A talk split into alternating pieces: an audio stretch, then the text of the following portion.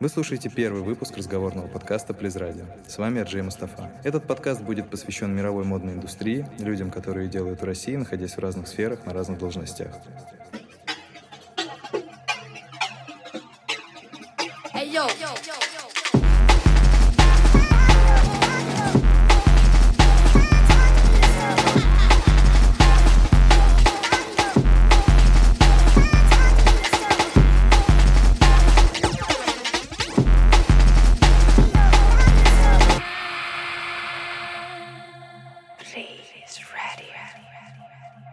Нас в гостях Дмитрий Оскис, сооснователь интерактивного выставочного проекта Faces and Places, одноименной студии, художник и эксперт в уличной культуре. Дим, спасибо, что согласился помочь с нашим дебютом. Я ничего из регалий не упустил.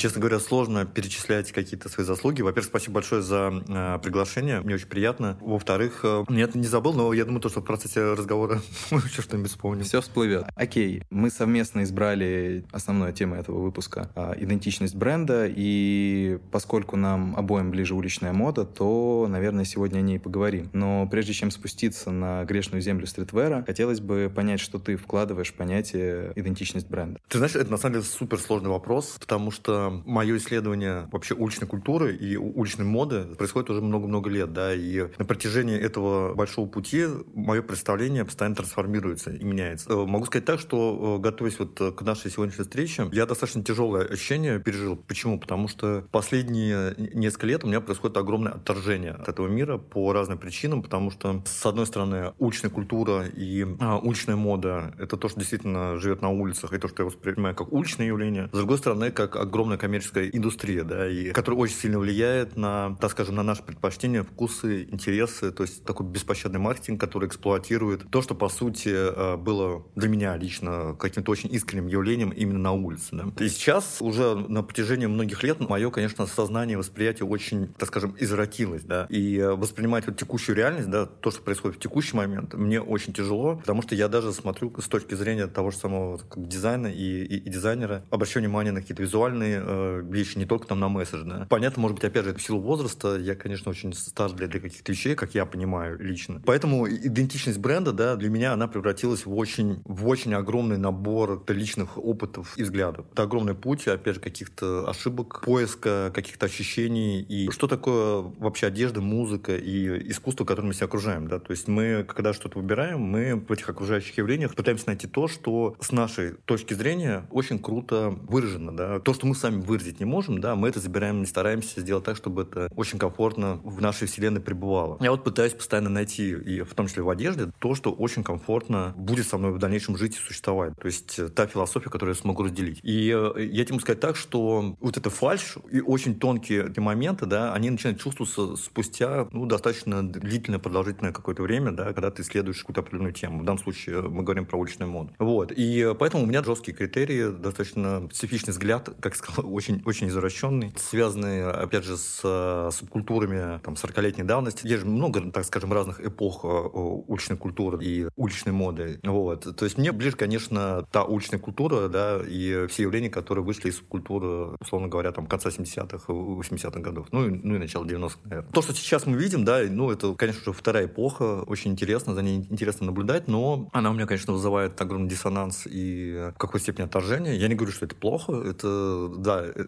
это интересное явление, но качество идей, да, э, глубина месседжей, а мне глубина месседжей очень-очень важна, да, потому что я хотел бы разделять с кем-то, опять же, как я говорил ранее, философию определенные, ощущения свои, и э, я хотел бы находить продолжение себя в одежде. Мне с этим сложно очень. Поэтому идентичность бренда, я думаю, что мы еще в процессе разговора с тобой как-то раскроем, и, может быть, даже на каких-то вполне конкретных примерах. Хотел бы, наверное, в начале разговора нашего сказать, что уличный стиль — это в первую очередь для меня лично. Я не говорю, что так правильно.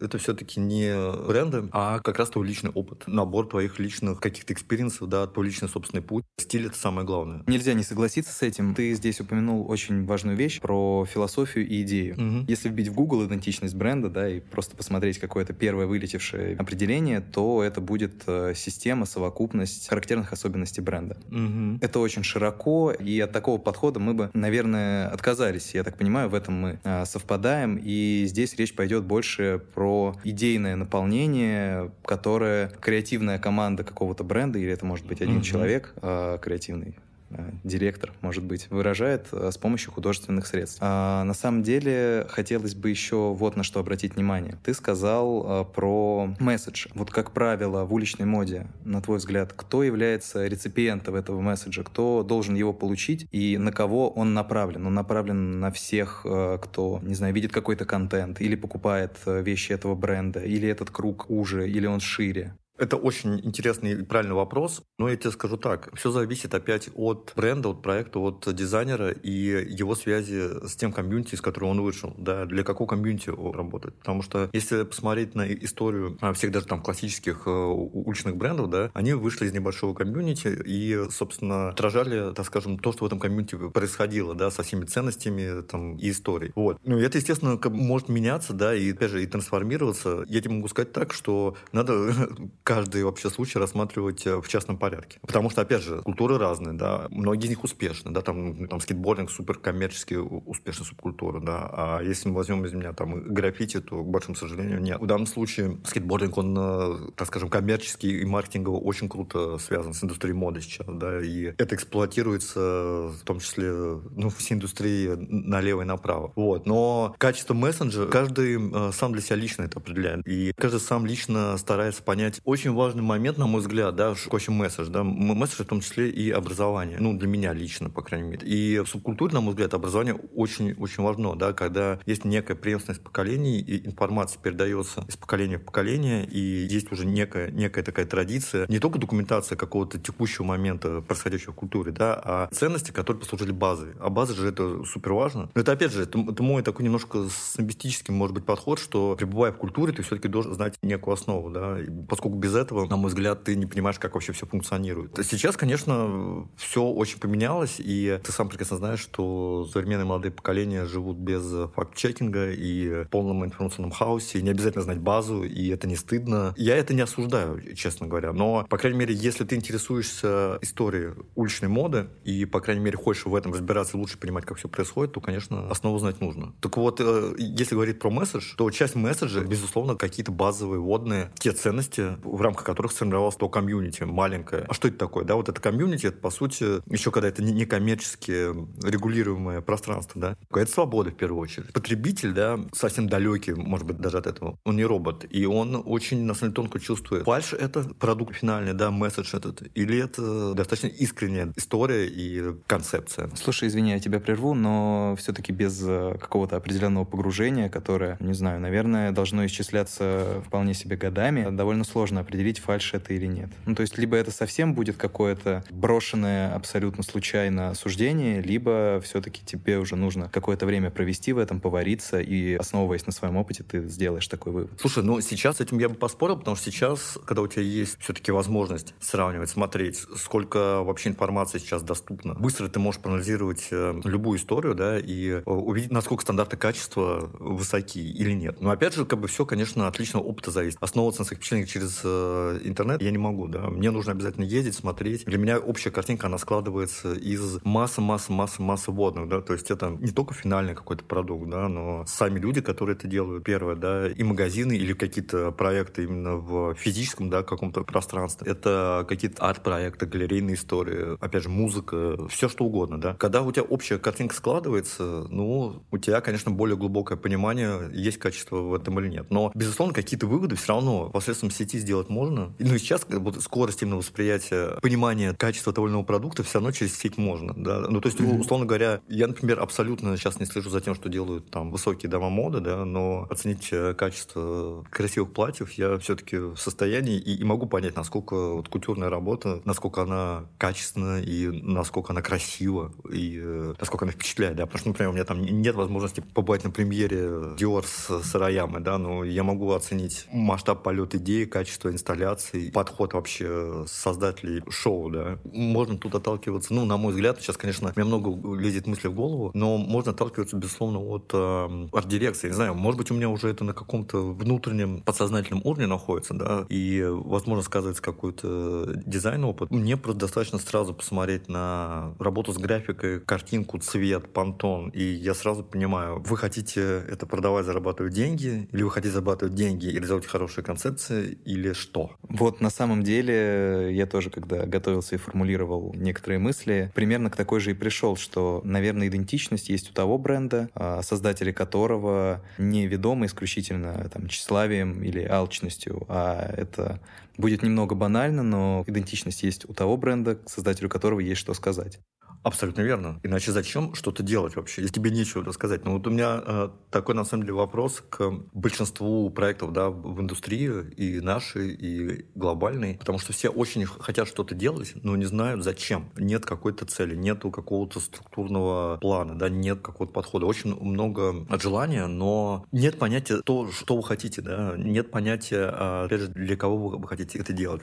И на самом деле это объясняется в том числе тем, что процессы, во-первых, очень быстро идут, и порой даже сам проект он настолько быстро развивается, что не поспевает вообще понимать, да, где он находится, в каком мире. Россию, конечно, в этом плане сложно сравнивать, да, мы совсем в другой вселенной находимся, но если брать другой любой крупный город, не знаю, там Лос-Анджелес, там Нью-Йорк, Лондон э, или Токио, иногда процессы в мире э, моды, они настолько быстрые, что ты даже не, не успеешь понять, что, что вообще происходит. И я не знаю, как это вам передать, да, ну, условно говоря, у тебя э, небольшой маленький проект, ты действительно любим, э, не знаю, каким-то локальным комьюнити, у тебя действительно качественный крутой продукт, но зашел к тебе какой-нибудь ненавистный мне Kanye West, и все, у тебя на следующий день мир э, изменился. И ты проснулся знаменитым. Знаменитым, может, ты заработал денег, но у тебя уже процесс по-другому совсем идут, да, и тебе нужно по-другому вообще воспринимать этот мир с позиции своего бренда. Вот. Поэтому тут все очень сложно, неоднозначно, и мне кажется, тут, конечно, каждый случай надо рассматривать по отдельности, вот, потому что, опять же, все люди разные, да, все директора разные, все дизайнеры разные, но при этом сразу понятно и видно лично мне, да, кто действительно пытается что-то изменить, несмотря на то, что есть какие-то правила игры, он старается им соответствовать. Вот. А те, кто просто э, следует, э, не знаю, плывут в лодке маркетинга и зарабатывают деньги. В этом тоже ничего плохого нет, это часть, часть этой индустрии, часть этого мира, вот, которая очень коммерциализировалась. Все наши сферы жизни, они очень коммерциализируются, да, очень быстро капитализируются. Поэтому, э, ну, собственно, модная индустрия одна из сейчас быстро прогрессирующих в этом плане. Ты сказал, что ускоряются информационные потоки и вообще все процессы. Постоянно. Да. И э, можно ли тогда сказать, что дизайнерам, арт-директорам, просто людям, которые хотят э, создать свой проект, они сейчас гораздо реже понимают, на кого они работают, как бы для кого они работают. Возвращаясь к вопросу про месседж, они э, делают просто месседж для любого, кто готов его воспринять. Или все-таки есть какая-то вот э, целевая аудитория, да, такое, набившая скомину уже выражение, на которую ориентируются? Тоже сложный вопрос. Ты знаешь, я бы, был бы рад на него как-то однозначно ответить, но нет. Все, опять же, зависит от частного случая. Но в своей массе любой крупный проект, он очень оторван от реальности. Ну, как мне кажется, да. И э, я постоянно с этим сталкиваюсь, да, работая с крупными брендами, ты постоянно сталкиваешься с тем, что очень-очень-очень-очень много пространства, да, между теми, кто делает продукт, и теми, кто финально его уже приобретает или пытается да, попасть в вселенную бренда. Причем огромная маркетинговая разница, да, там все просчитано, каждый сантиметр, каждая минута внимания. Я могу сказать так, а аудитории стали думать меньше всего в своей массе. Раньше, мне кажется, связь с потребителем, она была ближе, потому что у них было не так много вообще возможностей, да, и поэтому они, конечно, больше боролись за внимание аудитории какими-то качественными методами. Я не знаю, сейчас, чтобы ты понимал, я не знаю, может быть, опять же, у меня такой ретро-ностальгический все время взгляд в прошлое, да, но я, например, например, очень э, уважительно всегда отношусь к тому факту, когда глава компании или дизайнер, они проводят время в ритейле или, э, не знаю, присутствуют в каких-то таких очень нишевых проектах. Можно зайти в магазин и встретить э, там создателя бренда, который там реально работает и который видит тех людей, которые приходят к нему в магазин или находится внутри какой-нибудь коровой тусовки, да, сообщества. Но, честно говоря, это опять же сразу видно, насколько арт-директор, да, или там дизайнер, или, или глава компании, насколько он вообще в теме,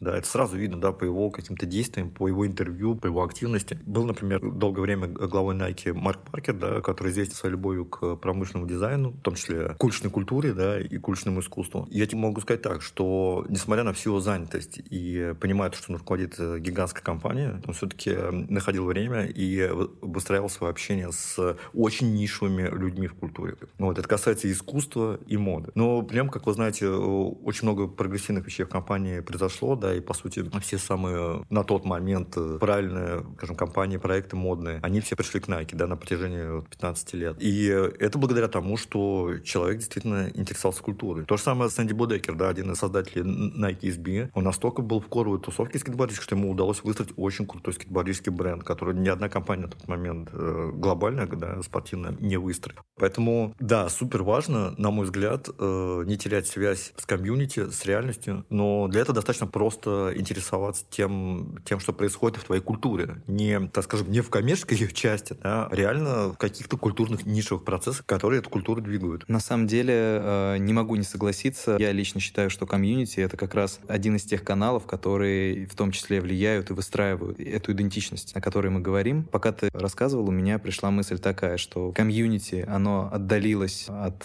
э, непосредственно бренда, от э, тех, кто в нем работает, из-за цифровизации, диджитализации и как раз отсутствия физического в магазинах. Парадокс. Да, то, что должно было сблизить, оно в итоге отдалило. Комьюнити — это достаточно подвижное понятие, как мы знаем. Кого ты подразумеваешь под комьюнити? То есть это, опять же, это э, те, кто готов э, врубаться в историю и забуриваться туда, либо это более какое-то широкое, дружелюбное понимание, где комьюнити может быть любой желающий, который просто хочет себя с ним ассоциировать. Интересный вопрос, такой культурологический, я бы сказал. Тут, конечно, опять же, все надо рассматривать в рамках какого-то своего собственного случая. Да? Первый, наверное, ответ мой будет, первый пункт, это снобский пункт, потому что э, есть некое коровое э, сообщество, да, закрытое, недоступное да, простым смертным, которое действительно формирует какие-то тенденции и создает себя вот это вот мистическое впечатление и задает какие-то предпосылки на дальнейшие модные тенденции. А второй пункт, ну, я считаю, что действительно любой человек, который интересуется какой-то очень нишевой субкультурной частью. Я, например, там, не знаю, условно интересуюсь сноубордингом, но не катаюсь, да, и мне просто интересно там техническая составляющая сноубордических вещей, да. Я активно смотрю, покупаю вещи, да, там, исследую ткани, мне нравятся дизайны, какие-то коллаборационные, да, проекты. Счастье комьюнити, ну, при том, что я действительно стараюсь активно за этим следить, да, и э, ездить на мероприятия, смотреть, общаться с людьми, ездить в горы или кататься, например. Вопрос. Но я при этом не в, не в тусовке, да, и не понимаю, что там происходит. Я не знаю, мне кажется, все варианты имеют право на существование, и все зависит от той субкультуры, э, из которой вот вышел тот или иной бренд. Но в целом, я сейчас читаю в данный момент, честно говоря, сейчас я, может быть, скажу откровение, но я моду не люблю. Стараюсь от нее немножко дистанцироваться, потому что, ну, для того, чтобы внести какую-то ясность, для меня очень важна культура, да, мода — это уже явление. Вот. И на моду лучше всего смотреть через какие-то вот модные процессы. Мне лично проще смотреть там лет через 5-6 после происходящего. Когда пепел остынет. Да, э, абсолютно верно. Да. Ну, потому что проще проанализировать э, то, что происходило вот в этом вот хаосе, особенно сейчас, да, в хаосе таком информационном, э, графическом, да, нескончаемом, вот. Э, сразу, чтобы еще внести ясность, я немножко соскочил с вопроса, вот. Ты запомни, мы остановились, мы вернемся. Я немножко изменил свой личный подход. Извини, что я про себя говорю. Именно поэтому мы тебя сюда и позвали, говори, пожалуйста. Чтобы была понятна логика моих вещей, даже говорю, да, я немножко пересмотрел вообще свое отношение к э, цифровизации. Причиной тому послужило в том числе происходящее в модной индустрии, да. Информации на настолько много и настолько порой она хаотична. Понятно, что это еще зависит от меня, да, от моего личного подхода, как я структуризирую и упорядочиваю свою жизнь. Но могу сказать так, что я немножко изменил свое отношение к интернету и заставил себя пребывать там только по необходимости, да, то есть приходить туда, когда четко и уверенно понимаю, что мне от интернета нужно. Вот, потому что находиться в постоянном потоке информации мне лично достаточно сложно, потому что у меня очень хаотичное восприятие реальности, и моя голова, она, к большому сожалению, от этого очень страдает страдает. И я поставил над собой такой небольшой э, эксперимент давно уже. Буду ли я, на самом деле, какой чувствовать ущерб от того, что я буду не в курсе новостей каких-либо? То есть, если я только буду ориентироваться, например, на не на интернет, да, а на общение с друзьями, на какие-то только вот самые хайлайты новостные, которые до меня каким-то образом доберутся, я могу сказать, что ущерба я не заметил. Все абсолютно точно таким же образом, эта же информация до меня доходит, да, то есть, если ты активен в какой-то сфере, то в любом случае ты будешь погружен в те или иные вопросы. Понятно, что больше возможностей, но интернет это, конечно, инструмент. Им надо просто уметь пользоваться. Я вот немножко это перенастроил. Сейчас, чтобы уйти от этого вот э, нескончаемого потока, я иногда там раз какое-то время делаю для себя просто срез, анализ там раз в пару месяцев происходящего. Вот, для того, чтобы понять, что произошло. И как раз ты говоришь, вот пока пепел остынет. Ну вот пепел раз там 2-3 месяца остывает. И то я делаю это без погони за тем, чтобы действительно быть э, в курсе, а для того, чтобы э, обязанности выполнять просто более качественно. Но при этом я могу сказать так, что Это не значит, что я себя заставляю, да, безусловно, это часть уже моей жизни, я не могу от этого никуда уйти, и свой кругозор тоже, безусловно, надо расширять. Но, безусловно, вот эта вся цифровизация, ты тоже вот э, раньше сказал, она, конечно, очень большую дистанцию построила между аудиторией, да, и брендами, и вообще между людьми, так скажем. Поэтому я, э, чтобы просто понять, да, вот мою логику, я больше за физическое ощущение. И в том числе это сказывается на, на моем подходе к приобретению вещей, да, к погружению в какой-то вот э, материальный мир, путешествие. Мне очень важен тактильный эффект, общение с людьми, какой-то свой личный опыт. Это очень банальные вещи, но это факт, это просто сейчас вот основа, основа моей какой-то вот э, жизни в данный момент. Ну, на самом деле, я думаю, то же самое. Если резюмировать, то действительно интернет как инструмент, а не способ существования и какой-то повседневной активности. И меня настиг, я тоже выпал на пару месяцев из информационных потоков. Не особо грущу. Понимаю, что надо. Получается? Получается, но все-таки по роду деятельности,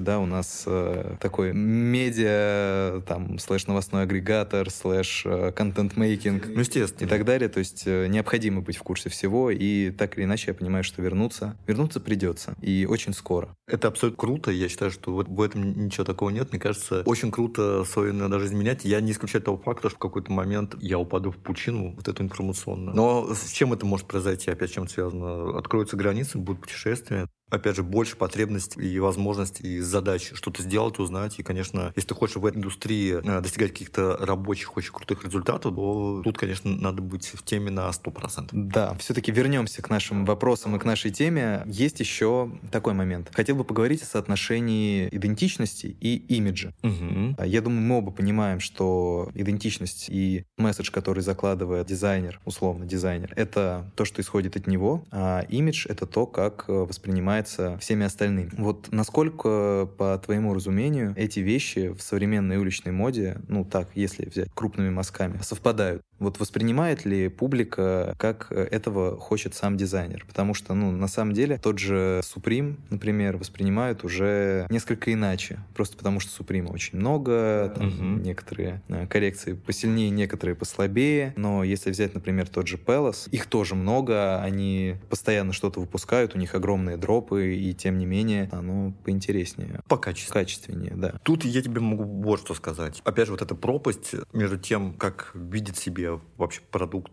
дизайнер, э, арт-директор, создатель бренда и тем, как воспринимает аудитория, она огромная. Этого понимания никогда не будет на 100%. Э, понятное дело, что качество вот этого восприятия, оно зависит, опять же, от каждого там конкретного примера, да, ты отличный пример э, привел в качестве Supreme. Сразу хочу сказать, что я никогда не был фанатом Supreme, никогда Supreme не был близ. Вот. Я, конечно, понимаю вообще вклад Supreme в индустрию и очень уважаю как явление, да, Нью-Йорка начала 90-х. Безусловно, очень интересно, что Supreme произошло прошло, но у меня все время Supreme по разным там причинам вызывал некое отторжение. Вот. Если говорить про Palace, да, не чувствую ту фальш, да, которая сейчас с Supreme исходит. Но там главный фактор, да, кто руководит процессом. Потому что, ну, я не знаю, я могу, конечно, ошибаться, вот, но все-таки Palace до сих пор э, руководится... Ну, принадлежат сами себе, да. Принадлежат сами себе, да. А Supreme все-таки гигантская корпорация, да, где уже сменились все вообще оригинальные арт-директора и дизайнеры. Я вообще не понимаю, кто занимается занимается, да, сейчас этим брендом. И на самом деле вот это фальш, да, нас сразу, ну, считывается, и сразу понятно, какие смыслы вообще вкладываются в финальный продукт. Сразу понятно, хотят на тебе заработать денег, привлечь твое внимание, или просто действительно хотят создать крутой продукт, который в рамках комьюнити будет воспринят круто, да, и с уважением. Я никогда не обращал внимания на вещи Palace, но мне было достаточно зайти в их магазин, я большой фанат архитектуры в ритейле, стараюсь смотреть на разные решения. Мне понравилось. Но э, сам вещи по достоинству я, к сожалению, оценить не могу. Но я хотя бы не видел фальш в том, как оборудован магазин, да, то есть э, видно внимание и уважение к финальному потребителю. Supreme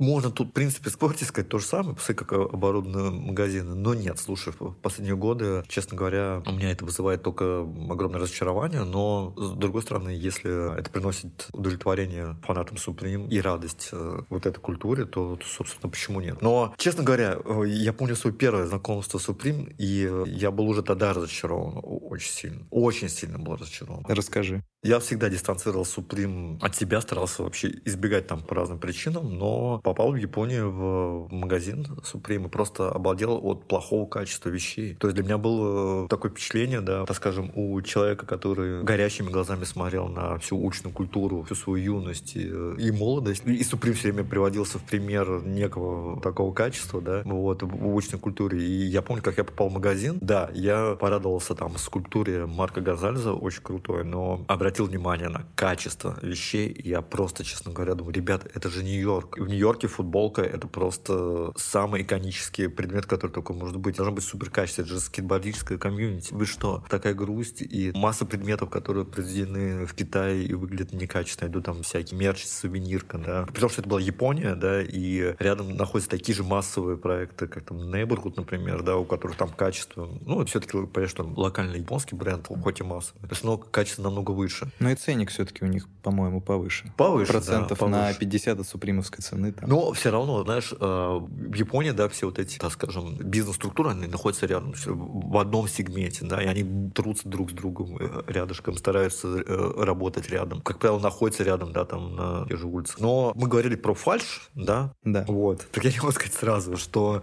и Джеби еще был тогда у руля, и действительно крутой чувак с крутым видением, да, и для меня это было огромным разочарованием. Ты так далеко от реальности Джеби. Ну что такое вообще? Ты посмотри, что это за пиксельные принты на некачественных футболках, да в Японии еще. Ну, я немножко расстроился. На самом деле мы перешли к достаточно важному вопросу. Вот на твой взгляд, исполнение, оно такая же часть идентики, как и мы там назвали уже там комьюнити, идея, философия и так далее. То есть для тебя это настолько же важно. Понятное дело, что сейчас э, в погоне за более дешевыми материалами вообще у всех вообще производителей больших компаний, там небольших проектов, идет стремление да, к тому, чтобы потратить меньше денег, да, но получить более качественные ткани, да, расходные материалы. И обычно все заканчивается просто на первой части этой фразы, да? Да, и к большому сожалению, ну, на самом деле тут виноваты, на мой взгляд, э, большие корпорации, большие компании, потому что они, на самом деле, многие из них вкладывают в науку и исследуют технологии. И, наконец-то, приходят, да, каким-то материалам, очень крутым технологичным, которые стоят супер дешево, но выглядит круто, ну, потом через год, конечно, они качество теряют. И вот эти вот материалы, они э, очень быстро популяризируются, да, используются в массовом производстве. И сразу появляются новые стандарты, да, в одежде. То есть качественные стандарты, они уходят, да, приходят новые. Это сразу отражается на всей индустрии, потому что фабрики переключаются на новое оборудование. У тебя нет выбора, да, и ты начинаешь работать с тем, что есть. Но я тебе могу сказать так, что если говорить вообще по-честному, да, то качество сейчас, если говорить про одежду, оно остается только в ремесленном исключительно производстве. Вот. В крайнем случае, да, ты можешь увидеть в каких-то национальных производствах, да, то есть Made in Italy или Made in UK или Made in US, что редкость. Что касается нашей истории, да, то падение стандартов качества в стритвире, оно просто колоссальное, ужасное. И меня это разочаровывает и расстраивает уже не первый год. И печально то, что ты просто видишь отношение бренда, да, его создателей к аудитории. Вот тебе и отношения. За очень редким исключением. Еще, конечно, обидно, когда ты понимаешь вообще, как выстроен весь процесс. Ты видишь финальную вещь, и ты понимаешь, что, окей, месседж, э, история бренда, вся его ценность, традиции, идеология, но вещь столько не, не может стоить, да, и ты видишь попытку обмануть тебя, да, при этом качество очень страдает. Еще знаешь, обидно становится то, что, да, ты находишься вот в этом корум э, комьюнити, и бренд для тебя икона, и бренд так с тобой нечестно поступает, да, эксплуатирует тебя, твои ощущения и твою ностальгию, твое желание, да, собственно, двигать культуру. И при этом выдает такое низкое качество продукта. И это, конечно, огромнейшая проблема. И, причем проблема, она как бы, не только у уличной, да, там, моды, а вообще в целом. То же самое там культурной среде, да, происходит. Потому что, ну, это еще поколенческий момент. Технологии изменились и меняются постоянно, да. Уходят люди, у которых более э, тактильное физическое ощущение этого мира. И приходят люди, у которых более цифровое и э, другое технологическое восприятие процессов. Ну, для них еще, наверное, важнее, для этого поколения людей важнее, чтобы вещь была не столько качественной, сколько фотогеничной. Абсолютно. И опять во всем виноват Инстаграм. Ну, не только Инстаграм, вообще интернет в целом. И ты абсолютно прав. Ну, и это плюс находит отклик в... Вот эта диджитализация, да, она находит отклик вообще во всем. Balenciaga та же самая, с тобой обсуждали ранее, до записи. Но Balenciaga, э, это, конечно, для меня тоже такая трагедия. Кристобаль Balenciaga, наверное, в гробу крутится. Создатель, дизайнер просто таких изысканных э, платьев, да, если бы он видел, что произошло с домом моды сейчас, он, конечно, был, сошел с ума. Но я не говорю, что это хорошо или плохо, да, но это вообще отдельная тема для разговора. Качество, да, понятие качества, понятие стандартов качества, оно очень сильно, конечно, изменилось, и интернет тут э, главная, конечно, причина. Можно сказать, что продукт — это сам, пожалуй, главный канал коммуникации бренда и, не знаю, потребителя, покупателя, как угодно назови. Он напрямую влияет на этот имидж. Должен влиять, я бы так сказал. Но из-за диджитализации качество уже не является каким-то приоритетным а, направлением ни для брендов, ни у потребителей, когда они воспринимают и оценивают, насколько им подходит или не подходит продукция того или иного бренда. Извини, что тебя перебью, тут еще вот очень важный момент. В погоне за тем, чтобы остаться на плаву, в попытках как-то выжить, переходит на более низкое качество продукта. Да. Мне тоже сложно их в этом плане винить, да, и мне остается только им посочувствовать и пребывать вот в этой грусти. Я могу привести пример. Я больше фанат Харди Блэчмана и Махариша. Харди Блэчман, безусловно, культовый дизайнер и исследователь утилитарной одежды и камуфляжа. Если кто не знает, автор достаточно массивной работы «Энциклопедия Камму». Очень крутое издание, про 2004 года. И с того момента книга, к сожалению, передавалась, хотя я с ним лично общался. Он обещал, что выйдет новое, да, переработанное издание. Очень его жду. Ну, может быть, к 20-летию очень близок э, подход Харди, его вообще опыт восприятия субкультур, да, философия бренда. Я долгое время был фанатом Махариша, активно купал вещи. И магазин Махариша в Лондоне один из моих любимых вообще в мире. Не знаю, как сейчас, я в Лондоне не был уже год четыре, в каком сейчас состоянии, но на тот момент э, он был для меня, наверное, одним из самых топовых ритейл-пространств. Я долгое время наблюдал э, падение качества вещей у бренда, и как это происходило, и какие тенденции шли параллельно, да. Эта вот активная, агрессивная цифровизация, да, качество вещей стало падать, потому что сохранять сложные концепции у Харди становится все сложнее, сложнее сложнее, да, потому что, с одной стороны, надо выжить и э, давать новым молодым поколениям те силуэты, да, те решения, которые сейчас актуальны, стороны. Но для этого тебе нужно делать не совсем то, то что хочется. И вот находить вот этот правильный баланс супер как тяжело. Мне, безусловно, очень э, за него обидно, потому что ему, конечно, приходится идти на компромиссы, и порой, конечно, качество очень-очень сильно страдает. Хотя до сих пор есть очень у него, конечно, много крутых идей. Но я говорю, опять же, это тот пример, который я знаю лично, да, и который вот прямо вот на моих глазах происходил. Вот. Я точно знаю, что у него были там какие-то свои личные контакты производства ткани. Причем ткани, с которыми он работал там, на протяжении десятилетий, да, и еще будучи студентом, да, нашел какие-то фактуры. И в какой-то момент, я так понимаю, он не, просто не мог себе их больше позволять. Либо пропало это производство, да, и все. То есть из, вообще фактура бренда изменила. То есть то, что раньше делало его узнаваемым, эта фактура ушла. Качество, конечно, к большому сожалению, упало. Ну и это все происходило на фоне как раз э, экономических проблем. Это очень важный момент, да. Ну, сейчас, насколько, ну, по нашим ощущениям, Махариши, в принципе, узнаваем относительно популярен. Понятно, что не среди совсем широкой аудитории, но я бы так сказал. Это один из тех брендов, с которых начинается вот этот вот невысокий порог вхождения в условную японщину. Ну и дальше уже, конечно, уровней очень много. Ну вот, грубо говоря, начальный портал Махариши вот эту арку метафорическую. Абсолютно. Образует он кирпичик в ней. И все равно сейчас у него дела не очень. Я могу сказать так, что, честно говоря, по моим личным впечатлениям, дела не очень у, у всех. Мне кажется, дела хорошо только у супер больших компаний, там процент падения да, там, в год. Вот для них он не заметен. Сейчас падение, там следующий год, наоборот, плюс. Вот. А все более-менее там нишевые проекты, конечно, они для них очень э, вот эти экономические ямы, они, конечно, сразу заметны и очень сказываются. И, разумеется, стоит упомянуть, что, если я правильно тебя понимаю, это никак не связано ни с пандемией, ни с чем. Это просто такая вот реальность, в которой они существуют. Абсолютно. Безусловно, страдают еще те, кто действительно не хочет подстраиваться под вообще современные какие-то тенденции. Ну, вот как многие, да, там, ниши японцы, они стараются держать какой-то свой уровень и свой идеологический уровень, да, на протяжении многих-многих лет, вне зависимости от тенденций. Или как раньше это было присуще многим домам моды, да, то есть планка, которую держит не одно десятилетие и определенный идеологический взгляд. Вот те, кто не хочет подстраиваться под конъюнктуру, да, они страдают в первую очередь. Вот, это супер тяжело в этой индустрии, да, наступать на свои какие-то принципы и делать то, что точно будет заведомо не очень популярно среди там огромной молодой аудитории, да, или э, аудитории, которая воспитана поколение цифровых, да, последних 10 лет. Вот. Опять же, большое сочувствие таким проектам, но с другой стороны, они все равно живут, выживают, продолжают дальше транслировать э, свои ценности. Но я могу сказать даже так, что даже супер нишевые японцы, которые известны своим качеством, да, и известны своей вот этой вот выдержкой, да, и которые прошли испытания временем начала там 90-х, даже сейчас они, к сожалению, часть конъюнктуры, к большому сожалению. И это глобальные процессы, мы с ним ничего поделать не можем. Да, это вопрос не пандемия, это,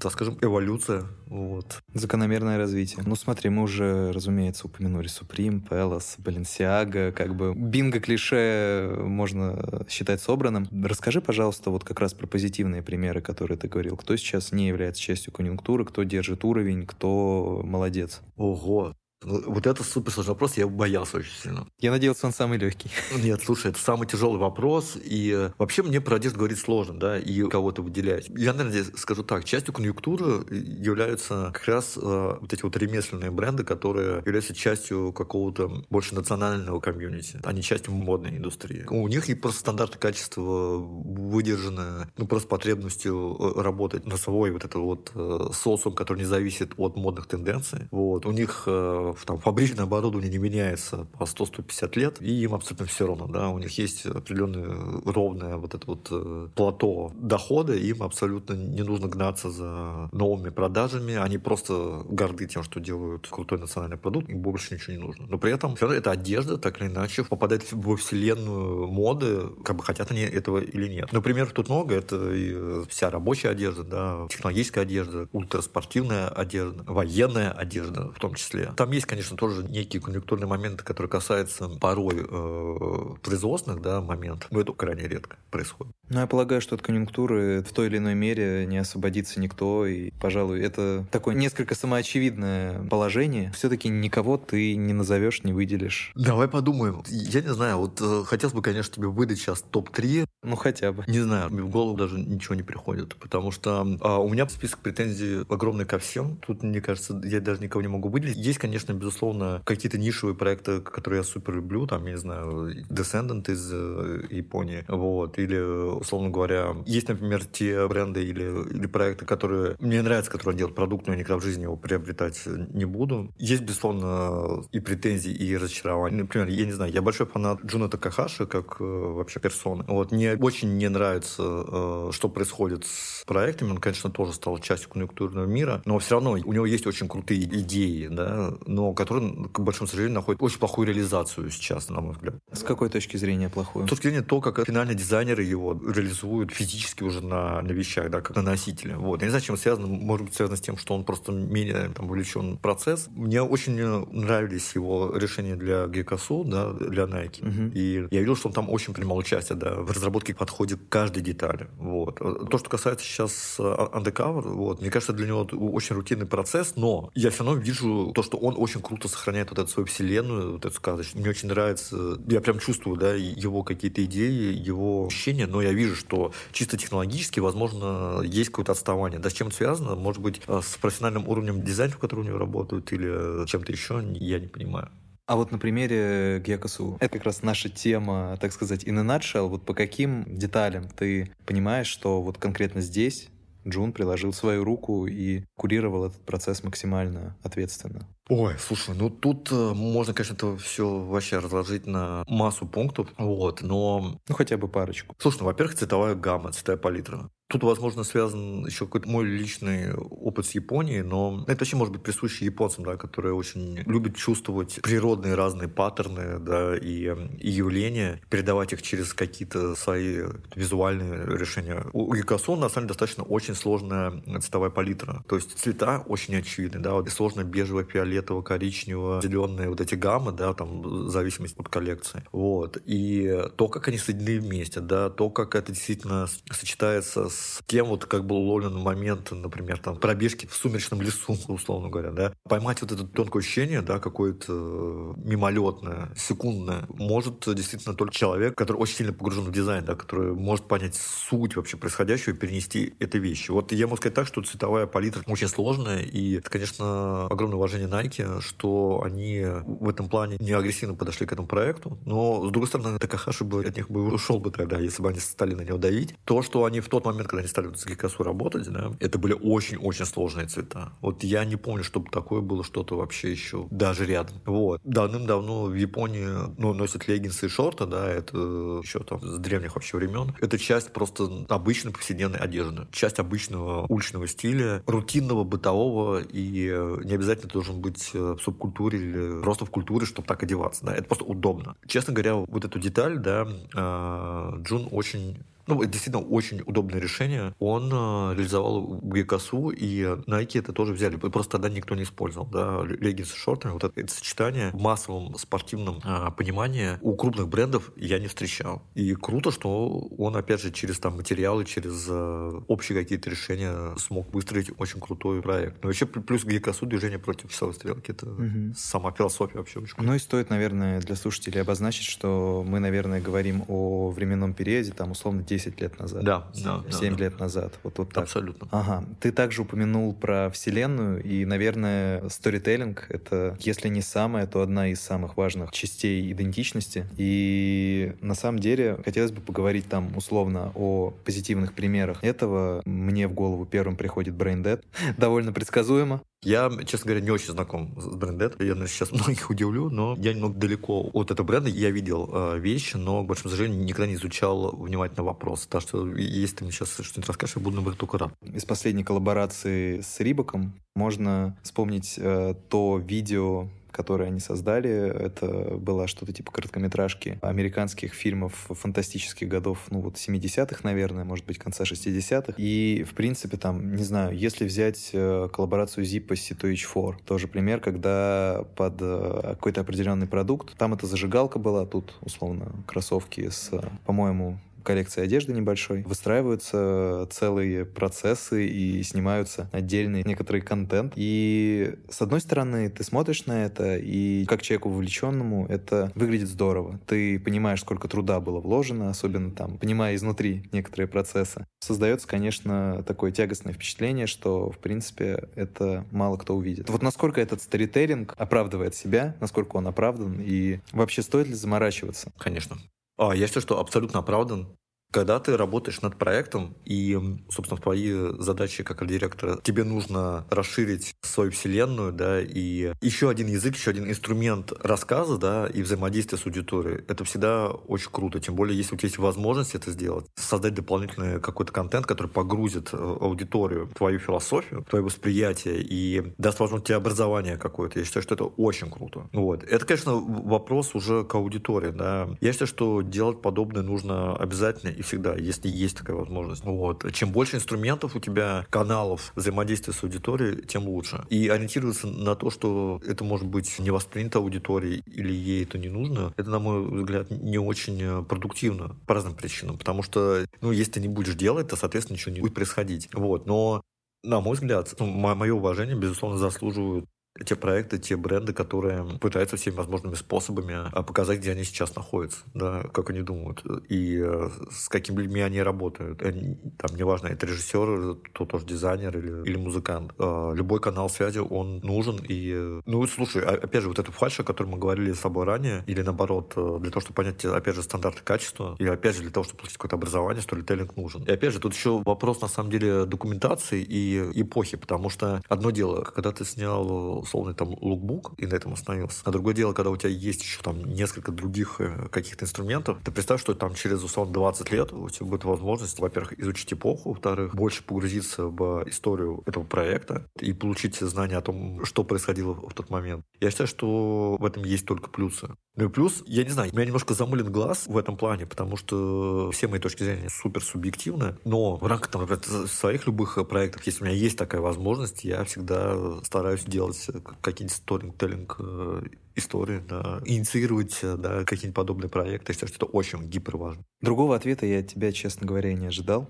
И в этом мы, опять же, сходимся. Отлично, я очень рад. Еще такой важный момент. Понятное дело, что может быть качество да, этого сторителлинга, и тоже может быть конъюнктура. Да. Понятное дело, что в погоне за прибылью, за всякими там модными тенденциями, у тебя есть бюджет, и ты можешь делать все, что угодно, но при этом можешь пригласить, опять же, не очень талантливого режиссера. Да. Ты можешь э, пригласить самых очевидных и не самых правильных э, специалистов да, для своего проекта. И, да, и проект у тебя, соответственно... Канье Веста, например. Ой, для меня ругательное слово. Очень. Да, и у этого тоже могут быть минусы. Мы здесь э, уже как-то в начале разговора упомянул э, про копирование. Угу. И вот давай немножко об этом поговорим, потому что Ой, это тоже да. кажется важная, Проблема. важный поинт в теме идентичности. Вот смотри, Копирование, когда мы говорим, то очевидные негативные коннотации присутствуют. Но э, я бы на самом деле хотел выдвинуть такую точку зрения, не свою, я ее не сам придумал, но тем не менее, что копирование, в том числе в стиле, является способом выживания э, наиболее удачных практик. Может быть, мы немножко по-другому посмотрим на копирование, не будем красить это сплошь черной краской. Я могу сказать так, вообще ничего не крашу черной краской. Для меня все процессы, они естественны. Честно говоря, понятно, что у всех свое понятие нормы, но у меня лично, например, нет э, отношения плохого или хорошего к каким-то явлениям. Копирование, честно говоря, оно было всегда. Особенно молодые поколения, погоня за модными образами, возьмите любое десятилетие, ты всегда это явление сможешь найти. Понятно, что масштабы были разные. Сейчас просто скорость всех процессов, она, естественно, другая. И, естественно, это происходит быстрее быстрее, и в текущий момент мы это можем наблюдать. А, безусловно, иногда это вызывает вопросы, и меня больше вызывает, на самом деле, вопросы у тех, кто это преднамеренно эксплуатирует, да, то есть у меня больше вопросы тут э, к брендам и корпорациям, нежели к аудитории, которая, к большому сожалению, не находит других инструментов для того, чтобы соответствовать э, текущему современному моменту. Наверное, можно сказать так. Если говорить о не о брендах, не о компаниях, не о корпорациях, а вот... Э, о людях. Да, если говорить о людях, то Наверное, копирование — это ну, способ существования, если мы говорим о моде, в моде, без какого-то дополнительного погружения. Но понятно, что если человек интересуется, он какое-то время копирует, дальше он э, старается привнести что-то свое, либо что-то копирует э, с меньшей медийностью, меньше разошедшееся. Угу. И... Ты абсолютно прав. Ты абсолютно прав. Извини, что я перебил. Ты знаешь, это на самом деле присуще не только моде, да, например. Разумеется. Ну, самый такой простой пример, очевидно для меня. Я вышел из э, граффити-сообщества, и до сих пор для меня уличное искусство предмет э, исследования. И я тебе могу сказать так, в процессе эволюции, да, когда ты только начинаешь, да, что-то делать в граффити, хочешь ты этого или не хочешь, но вот самая начальная твоя стадия — это подражание кому-то, да, неосознанное. И постепенно, да, через это подражание, через через э, поиск того, что, что тебе близко, у тебя вырастает свой собственный стиль, да, спустя там какие-то годы. То же самое и здесь. И на самом деле осуждать за это обычных людей, и не только обычных, ни, ни в коем случае нельзя, потому что это определенная стадия эволюции человека, восприятия его культуры. Если ему так комфортно и удобно, то почему нет? Сразу, так скажем, ожидать и вообще от массовой аудитории э, ожидать чего-то другого, ну, это просто невозможно. Такого не бывает. Да, разумеется. Но, наверное, у нас разговор все-таки идет больше не совсем о массовой аудитории, да, а вот как раз о тех комьюнити, которые, как мы выяснили ранее, делятся как земля, да, там на ядро, мантию и все, что дальше. Мы с тобой говорили вот в самом начале разговора о... Я обозначил то, что отключил себя от многих цифровых потоков, да. Вот, собственно, копирование и взаимовлияние, и повторение каких-то тенденций, как у брендов, да, так и у аудитории, которая постоянно примеряет на себя очень проходные образы, в моем понимании проходные, прошу прощения, никого не хочу обидеть, но это повлияло на то, чтобы от этого отключиться, я не хочу это видеть. Для меня это просто какая-то очень, так скажем, странная история. Поскольку я человек все-таки визуальной культуры, и я обращаю все-таки внимание на то, как работают бренды, к обычным людям у меня вообще вопросов нет. Я понимаю, да, почему это происходит. Но когда бренды, условно говоря, попадают в это конъюнктурное поле, и вот там происходит копирование одного и того же образа, эксплуатация этого образа, каких-то решений, на моих глазах происходит потеря качества. Честно говоря, не хочу разочаровываться, я стараюсь это, это максимально отключиться. Ну, то есть проходит целая совокупность процессов, которые идут параллельно и которые дополняют э, в негативном смысле один другой, и абсолютно. в итоге мы получаем какой-то абсолютно невеселый результат. Давай поговорим о, возможно, более близком тебе примере. Ты вовлекаешься вообще в визуальную, в художественную составляющую тех брендов, которые участвуют в Faces and Laces? Безусловно. Для меня это больной вопрос и вообще больная тема. И вообще Faces and Laces для меня огромная боль. в этом плане. Да, потому что, ну, это можно, конечно, отдельную передачу и запись посещать, потому что мне много есть что сказать на эту тему. Потому что, когда изначально задумалась выставка, мы создали, условно, вводные параметры, по которым проект-участник э, что-то делает, да, и по каким параметрам вообще приходит на проект. Но, к большому сожалению, к реальности это не имеет никакого отношения. Прогресс, конечно, у этих участников, он очевиден, да, за многие годы. Сложная тема для меня, очень, очень сложная тема. Но все-таки можно сказать, что количество брендов-участников со своей прям вот идентичностью сильной, оно увеличивается? Или это стагнация? Это стагнация. Опять же, моя суперсубъективная точка зрения, потому что все-таки задача выставки документировать культуру в том числе. Я ни в коем случае не говорю о том, что фестиваль должен оказывать э, влияние да, там, на формирование идентичности.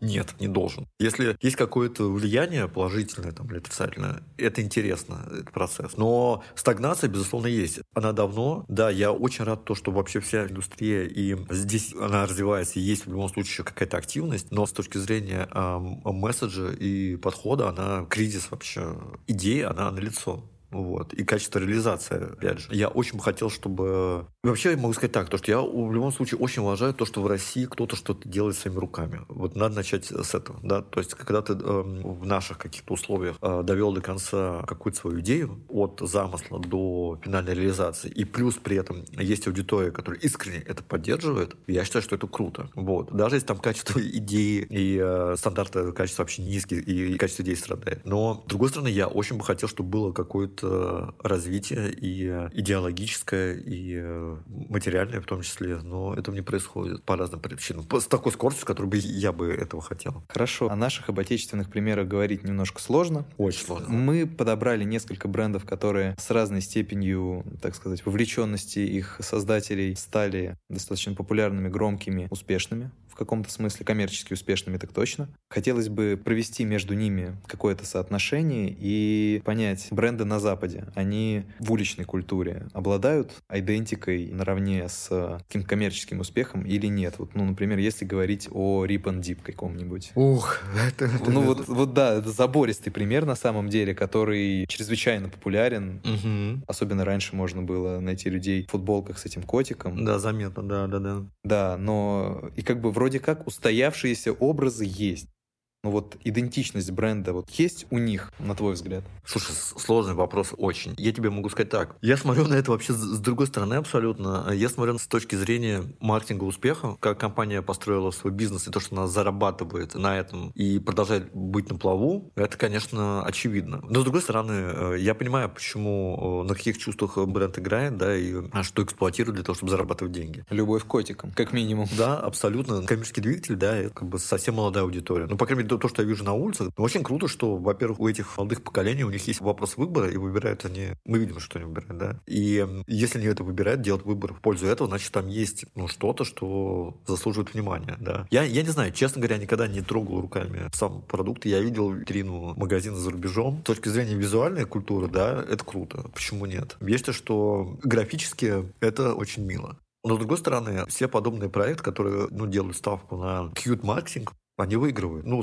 масса проектов там, где визуально используются какие-то очень милые образы, и они очень круто продаются. Ну вот э, смотри, еще, например, Стуси. Я бы сказал, что аудитория э, по большей части в России, по крайней мере, в Москве, все, что я наблюдал, по сути, та же. То есть как-то обычно соседствует Стуси, and Deep и там, я не знаю, Obey. Слушай, ну это вопрос, опять же, к дистрибьюторам. И я тебе сказать так, в каждой стране будет свое восприятие всех перечисленных тобой марок. Да. Абсолютно разное. У меня свое собственное отношение к Stüssy супер уважительное, супер уважительное, да, но при этом я понимаю, что от того бренда, который там был в 80-е годы, и то сейчас, ну, там ничего общего нет. Но при этом у меня огромное уважение к тому, что это один из тех уличных брендов, который стал эксплуатировать, точнее, стал использовать граффити тег как свой trademark, и это заложило определенный определенные стандарты, и для меня это очень интересно. Всего несколько есть проектов, где граффити тег стал успешным trademark ом. Stüssy действительно произвел огромную революцию в мире уличной моды, и, безусловно, он даже сейчас делает иногда периодически качественные истории, но надо понимать, что это действительно очень массовый, доступный бренд, да, где, понятно, ожидать там каких-то высоких и супер замороченных концепций не стоит. Но при этом, это, опять же, вопрос локальной истории, потому что там Стюси в Японии или Стюси у нас — это разные абсолютно вещи. Или там Соответственно, Стюси произведен в Калифорнии, и Стюси, который продается в Восточной Европе, это тоже разные истории. Вот. Я не знаю там в внутренних параметрах дистрибьюции да, этого бренда, но я точно знаю, что, по крайней мере, вот этот качественный уровень самоидентичности у бренда есть до сих пор. Отторжение у меня он не вызывает. Конечно, я давно из этого вырос, но оценить качество каких-то проектов я могу. И, ну, не знаю, я, когда у меня есть поездки в Японию, несмотря на то, что, безусловно, я вряд ли себе куплю там розовую футболку Стюси, да, но... А черную? А черную в коллаборации с Fragment, ну, сейчас уже тоже вряд ли. 10 лет назад, да, оторвал бы с руками. Но захожу в магазин, который, например, у них полностью посвящен дому, да, Home. Там есть аксессуары для дома, цветы, благовония, мебель.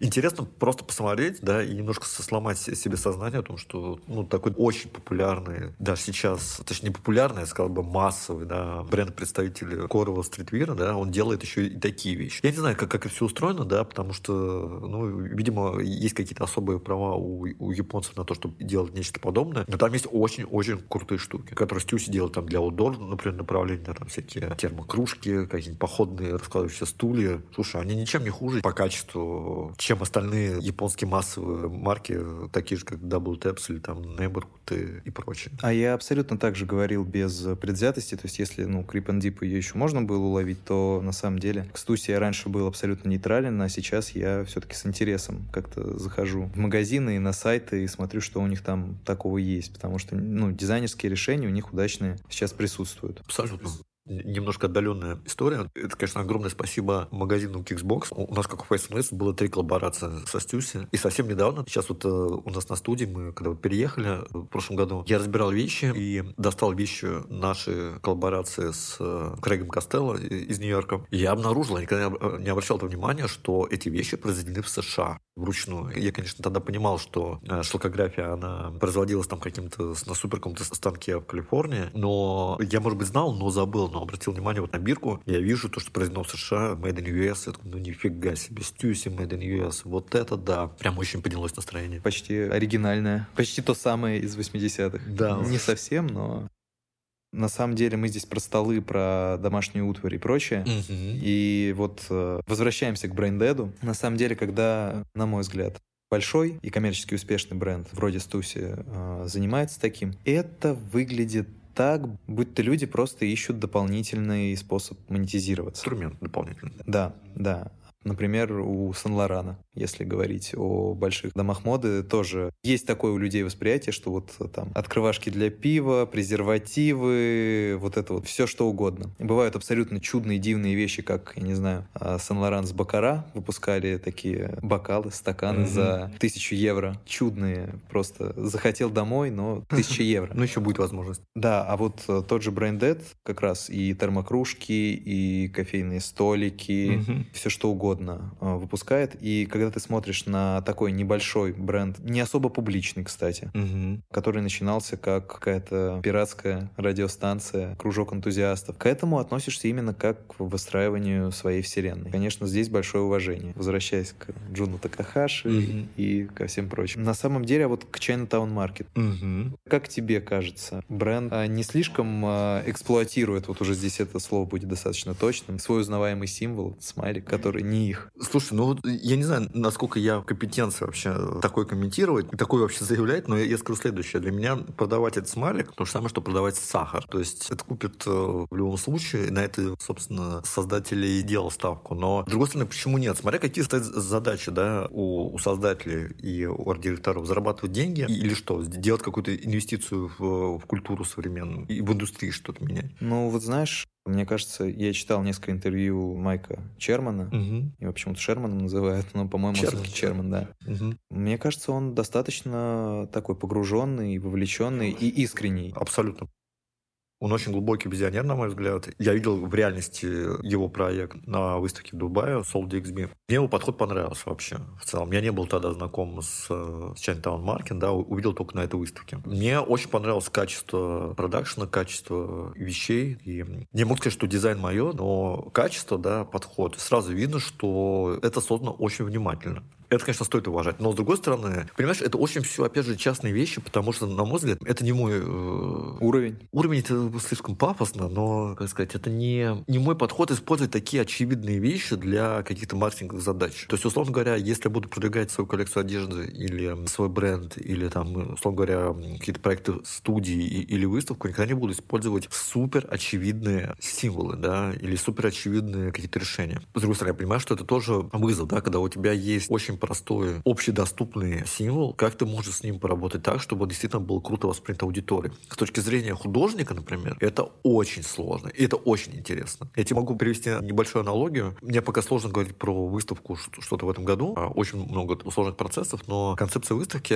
— это любовь. И, с одной стороны, это первая такая тема широкая. Первая концепция выставки настолько широкая, насколько это, это возможно. И сначала у всех, кому про это рассказал, у всех был такой диссонанс, потому что ну, столько много на эту тему сделано. Всю историю человечества эта тема идет, и визуально, что там столько клише, настолько она проэксплуатирована, что что-то новое создать сложно. Но в этом-то и заключается, на самом деле, задача включить все свои внутренние механизмы интеллектуальные, кругозорные так, чтобы создать на базе этого все-таки что-то новое. Это реально вызов огромный. И на самом деле им удалось сделать, на мой взгляд, что-то новое, но для меня все равно, знаешь, это в общем потоке а, того, что делают бренды, марки и современные вообще все уличные проекты, это все равно одно единое какое-то месиво, честно говоря, графическое. Я не знаю, может быть, это возрастное, и простят меня более, более молодые слушатели, с огромным уважением как к вам отношусь, но я э, полностью последние там несколько лет э, ушел от вещей и проектов, где очень активно, очень агрессивно используется графика и название брендов, и паттерны. Я не говорю, что это плохо, но эти агрессивные решения у брендов и у дизайнеров я стараюсь в свою жизнь не пускать по разным причинам. Я, конечно, когда смотрю на то, что Майк делает, ну, я понимаю, что он выполняет свои задачи. Может быть, он там, конечно, как-то творчески свои идеи реализует. Мы, хотели привозить его в Москву в 2020 году. Я, к сожалению, не участвовал лично в разговоре с ним, переписке только. Но у всех осталось супер вообще положительное впечатление. То есть обсуждались вопросы каких-то очень достаточно глубоких тем, потому что ему было интересно, опять же, с какими художниками работали, да, с, вообще какой у нас бэкграунд, он очень внимательно к этому отнес. Надо сказать, что его кругозор заслужит уважения. Для, для меня это супер важно. Но, с другой стороны, я понимаю, что все-таки его проект, он э, в той или иной степени очень коммерческий. Почему нет? Э, коммерческие проекты тоже могут быть интересными и качественными, и тоже будут приносить какую-то пользу. Я максимально за это. Ну, согласен, да. Но, пожалуй, э, точка зрения у меня такая, что если ему что и удалось сделать нового с этим смайликом, это баскетбольный мяч. Очень, ты знаешь, я тебе скажу так, очень очевидное, ну да, но хорошее решение, да. Но еще нужно проверить, э, не было ли до него. Это где-то воплощено. Я тебе могу сказать так, когда я впервые увидел, то у меня был, вот я не знаю, может быть, ты об этом сам тоже думал, но когда я впервые увидел этот мяч, мне показалось, что я где-то уже это, ребята, видел. Возможно. Но это, возможно, уже интернет-деформация настолько, что такое количество вообще графических материалов, да, проходит через твой мозг, что, возможно, это ошибка, а возможно, нет. Но я тебе могу сказать так, поскольку, опять же, я вышел из э, графической среды, да, где очень много художников, дизайнеров и уличных в том числе. Но уличные художники настолько тоже переэксплуатировали этот смайлик, что, ну, честно говоря, я против таких, ну, по крайней мере, вот в уличном искусстве, да, я считаю, что ну, это немножко мовитон в какой-то степени. Использовать такие уж очень простые инструменты для решения каких-то своих задач, привлечения к себе внимания. Ну, в индустрии одежды это немножко по-другому работает. Ну вот мы поговорили с Димой Оскисом насчет идентичности бренда в уличной моде, раскрыли достаточно много аспектов и поняли, что это крайне комплексное понятие, с которым сейчас э, все сложнее работать в эпоху цифровизации и очень быстрой жизни. Большое спасибо, Дим, что пришел сегодня к нам. Мы надеемся, что тебе понравилось. Спасибо огромное за приглашение. Я Желаю вам удачи, прогресса и развития. Надеюсь, то, что мы все вместе будем работать над сохранением вот этих вот стандартов качества в культуре, о которых мы говорили ранее. И над ее документацией. Абсолютно. Еще раз спасибо.